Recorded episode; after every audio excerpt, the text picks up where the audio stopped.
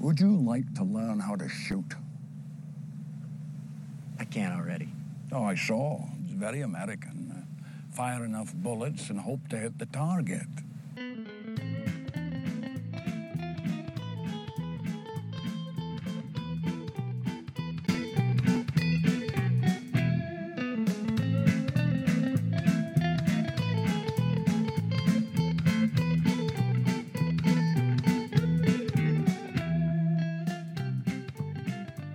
Hey folks, Mackenzie Lambert here, your host for Mac in the Movies. I hope you're all doing well and staying healthy out there in these crazy times.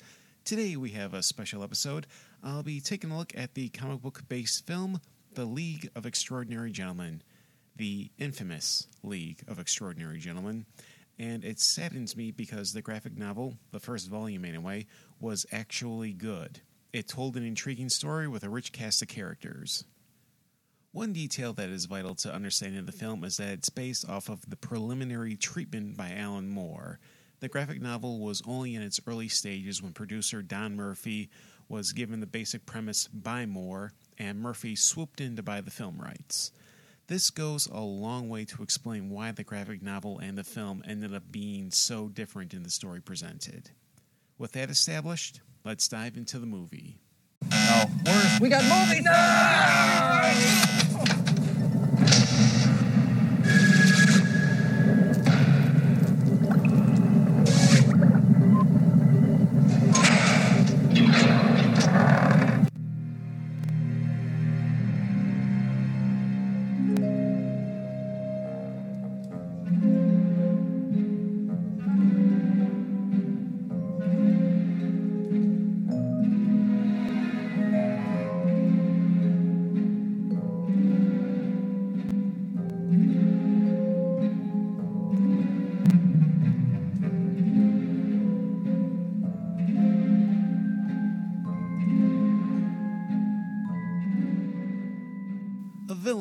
To as the Phantom is trying to start a war between England and Germany. In response, the British government has requested that various outcasts be united to put an end to the Phantom's intentions. Recluse hunter Alan Quartermain teams up with the mysterious science pirate Captain Nemo, blood sucking chemist Mina Harker, the unstable Dr. Henry Jekyll, transparent thief Rodney Skinner, as well as Dorian Gray and American spy Tom Sawyer. The team heads to Venice to stop the Phantom's scheme to sink the city. En route, there are incidents that hint at the presence of a spy for the Phantom. Who could the traitor be, and who exactly is the Phantom? Alan Moore has been the writer of some of the most significant pieces of comic literature or graphic novels for you anal retentive bastards, yet his works have failed to be properly brought to the movie screens with success. He was very critical of films like V for Vendetta and Watchmen. He's repeatedly refused to have his name credited, as well as any financial compensation for his work being adapted. This demand for disconnect can be linked back to this particular film, which was horrendously brought to the screen. I'm a fan of Moore's graphic novel, and the film remains one of my disappointing experiences with films based on his work. There was some great material to be used here with a solid cast of European talent, yet a terrible script, and making this a brainless summer blockbuster would hasten this film's box office death. In addition, there was tension between star slash producer Sean Connery and director Stephen Norrington, along with production halted after immense flooding damaged the sets. The concept presented by Moore that some of Victorian literature's greatest characters could be a group of superheroes is an interesting idea. Using classic works like Dracula, The Strange Case of Dr. Jekyll and Mr. Hyde, and 2000 Leagues Under the Sea made for an edgy way to introduce these characters to a new wave of fans.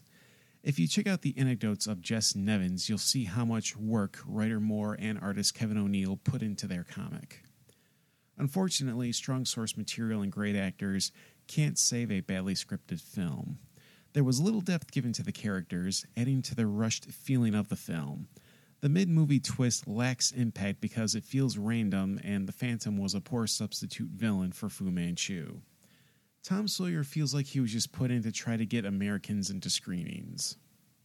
One of the bigger problems I have with the film was the way they present Dorian Gray and the dynamic of his portrait. Regarding the film, uh, if Dorian sees his painting, the effects will transfer to him. This is just plain wrong to anyone who's read the Oscar Wilde classic. The whole point of the picture of Dorian Gray was for him to actually see his painting, to see the consequences of his actions and how they affect his soul. It serves as a warning of what dreadful fate awaits Gray when he's no longer immortal. The little fighting in the graphic novel makes the blockbuster approach by the filmmakers a head scratcher. In the source material, the group is more of a team of detectives and spies. They investigate and recon their target. There was very little action in the first volume, save for some fights with henchmen and a climactic fight in the skies over London. This made the action mean more to the reader and to the plot. The film is a special effects reel with loud booming audio. There is nothing other than excess. It seems there is a rhythm for every seven or eight minutes, there needs to be an action scene thrown in. Africa, Dorian's house, Venice, and the ruins of Mongolia all have edit heavy action sequences. Brains were replaced with brawn. The effects of the film were felt in the aftermath. Connery quit acting, Norrington refused to continue to work in Hollywood, Alan Moore's name would no longer appear in films based on his work, producer Don Murphy would bring us the Transformers films. It, it brought bitter fruit.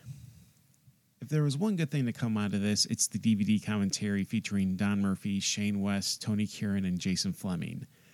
Curran and Flemyng are absolutely hilarious as they tell stories of outside of the film production. Me and Naseer used to go to this Indian restaurant, and um, sometimes we'd um, I, I, would arrive, and uh, I hadn't actually been to the restaurant with Naseer at this point, and I was sort of a bit a bit messy. I was just come back from work, covered in paint and stuff, and I said to the guy, "Excuse me, I'd like to book a table for four people," and he's like that. Oh, I, I, don't know if that's possible. I said, well, we're very busy. I said, well, can I have a table by the window? Oh, um, I'm not sure. I said, well, maybe just a table for you know, nine o'clock. He went, well, possibly, but I don't know beside the window. I'm like, oh, okay, well, whatever you can, my friend, I'd appreciate it.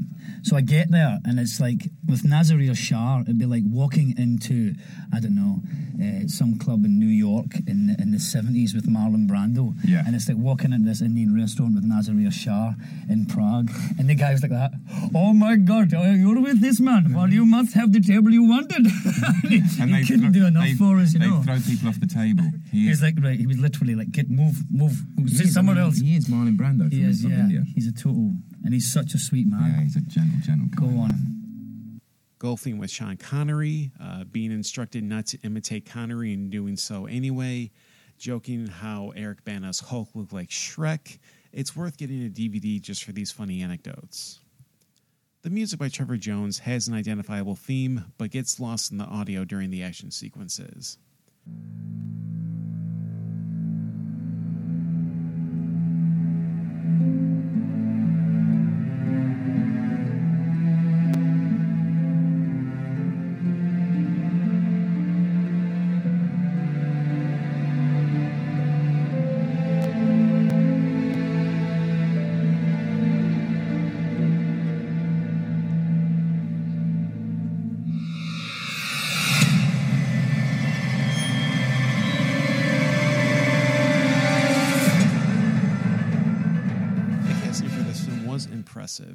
Sean Connery as Alan Quatermain, as he's wrongfully called in the film, was a surprise catch that no one, not even the producers, expected him to sign up. Jason Flemyng can be frequently seen in the crime comedies of director Guy Ritchie. Uh, Flemyng plays the role of Jekyll and Hyde. Peta Wilson will be recognizable to fans of the TV show La Femme Nikita. Uh, she plays Mina Harker. Can't say I'm familiar with Naseeruddin Shah, but that added to the mystery of his take on Captain Nemo. I will forever see Tony Curran as Vincent Van Gogh from the Matt Smith era of Doctor Who, the best episode of, of Smith's tenure. He brings a sense of artful dodger mischief as Skinner the Invisible Man. Curran and Flemyng, I can't emphasize enough how hilarious their commentary is. London, 1899. Great year. It was a good year, wasn't it? I remember that year fondly. It was. Um, I think 1899 was the last time that Scotland won the World Cup. Actually, it was. it was the last time they qualified, maybe. Shane West is forgettable and comes off as shoehorned as Agent Sawyer. Stuart Townsend feels like a dollar store Johnny Depp in the role of Dorian Gray. Uh, Richard Roxburgh was way too young to play Moriarty. a role fit for an actor like Christopher Plummer. On a somber note, this film was one of the last performances for English actor David Hemmings in the comedic bit role as Nigel, uh, the fake Quartermain. Uh, Hemmings uh, would be familiar to fans of Dario Argento for Deep Red. He was in Antonioni's Blow Up. He's he was a big part of '60s uh, British cinema. The League of Extraordinary Gentlemen was another comic book poorly brought to the screen. Just when films like Blade, The X Men, and Spider Man were a sign of hope for the genre. This film comes off as a cynical cash grab. While it has earned a cult following, it is still a very bad movie. Now, could a good movie be made from this IP? Well, you damn well know it. The timing is right with regards to the current slate of comic book films. Uh, you had proven R rated comic book movies like Deadpool and Logan that show success. Joker, out of nowhere, was a billion dollar surprise hit for Warner Brothers. The interest in good comic book movies is still there, and as far as I'm concerned, it's always going to be there. Uh, this gives a strong opportunity for non DC and non Marvel movies to have their chance. I would say this is a great time to give the league another shot. Um, this portion is going to be similar to my pitch for the third Ghostbusters movie from all the way back to episode three. Uh, the breakdown of this section goes uh, first, I'm going to discuss the budget, how much should be spent on this movie, uh, what's a reasonable amount. Uh, then, uh, writers and director, who would be the best to bring this material to the screen, and who would be the best director. Uh, then there's casting, who would be great to fulfill the main roles. Then you also have the plot. What story does this film tell? Let's get started. The budget for the previously Extraordinary Gentleman was astronomical. It was in the area of $180 million. Whether that includes the reshoots from the flooding sets uh, in Prague, I can't say for sure. Either way, 180 million is way too much money. A league film should cost no more than half that, 90 million dollars, 100 million at the most. If the emphasis is on the characters and above par sets and not obnoxious action sequences with choppy editing, it's more than doable. Uh, next, the writers and director. We need a mix of writers uh, who will give us a diversity to the comic book sensibilities as well as the proper linguistics of the Victorian era. For the writers, I bring in Ashley Miller and Zack Stentz, both of whom worked in the first Thor film and X Men First Class. I would also add writer Tina Pepler from Downton Abbey to bring in the needed unique sense of Englishness. As for the director, uh, the film is very much low key. You have the few action sequences, uh, the chase through the Egyptian market, uh, the fight with Hyde in Paris, the fight in the tunnels of Fu Manchu, and the air battle above London. This buildup with the increasing stakes was missing from the previous film. But this decrease in action and focus on more procedural elements fit into the narrative by Moore. They investigate, conduct reconnaissance. I would like to see Yann Demange in the director's chair. His work on 71 fits the scale that would be appropriate for the league. 71 being a film about a British soldier trapped in Northern Ireland and trying to make it back to friendly soil. The film will be contained with some minor world traveling to add production value. Now for the casting. Honestly, I thought the actors chosen were a little too glamorous for the league. I want actors that can add much needed grit. With the right makeup effects, people considered beautiful can be made to look less so. The film itself won't be dark and brooding, but the world these characters inhabit is. For the leader, Mina Murray, Alice Eve has the experience and the range to play the meek Mina, she was in her share of both blockbusters and small indie films. While not physically strong, she does show skills in the deduction and piecing together evidence. Having her as a female Sherlock Holmes and able to keep the men in line would make a fitting characterization. Captain Nemo was way too active for someone his age in the previous film. I didn't care for the martial arts. Nemo in the comics is more technologically savvy. He lets his mechanisms and machines do the fighting. Shah Rukh Khan would be a great choice for Captain Nemo, given his prominence in Bollywood cinema, and it would be easy to market the film in that country. For Alan Quatermain, I'm going to go with Michael Caine. He's played strong willed characters, whether it's in the Nolan Batman trilogy, uh, Harry Brown, Going in Style. Seeing him as a frail, opium addicted Quatermain will allow for Caine to present himself in a manner that we really haven't seen before. For the dual role of Henry Jekyll and Mr. Hyde, I want two different actors, but I want them to share the same voice. Uh, for Jekyll, Mackenzie Crook from the Pirates of the Caribbean series would be a great fit. He has an unnerving appearance and could play a Jekyll that knows all too well the evil within him. Uh, for the side of Mr. Hyde, we need a big, hulking actor. His ability to act in the film doesn't matter so much as his ability just to be menacing and ferocious. I'm going with the performer I felt should have played Killer Croc in Suicide Squad Brock Lesnar. My client, Brock Lesnar! He has the expressive face and basic agility needed for the character. His voice doesn't matter since Mackenzie Crook is the one providing it. For Hawley Griffin, I'm leaning towards Cillian Murphy. With Griffin, it's all about the voice, and Cillian has an excellent voice at that. There is that uncertainty he has in his characters, from his turn as Jonathan Crane in the Nolan Batman trilogy to his performance in Red Eye. He will make for a needed change from the comedic antics of Skinner.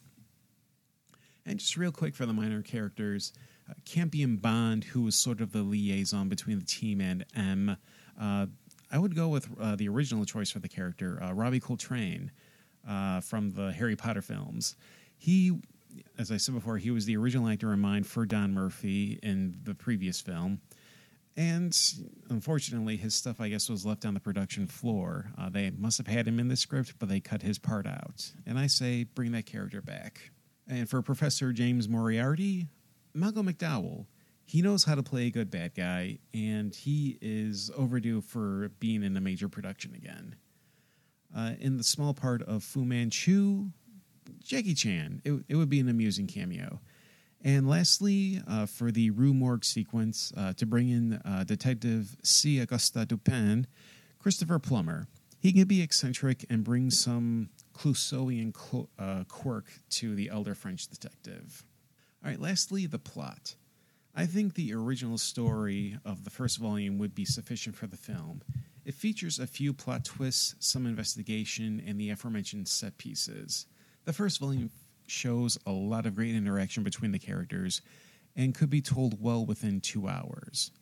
Those that want to know what happens in the first volume can read it, and those that want to stay blind to the events of the plot can do so by not reading it. And that's how you do a reboot for the League of Extraordinary Gentlemen. And that wraps up this episode of Mac in the Movies. Thanks for listening. Next time, I'll be taking a look at the films from the career of exploitation legend Al Adamson. Uh, the selections include Blood of Dracula's Castle, Five Bloody Graves, Dracula vs. Frankenstein, Blazing Stewardesses, and Nurse Sherri. That episode will drop on Monday, April 6th. If you enjoy this content and would like to see the program grow, a one time donation via PayPal would be greatly appreciated. You can find me on Facebook, Twitter, and Instagram. Any questions or inquiries can be sent to my Gmail, all of that in the description below. Until next time, this is Mackenzie Lambert for Mac in the Movies. Take care and stay safe, folks.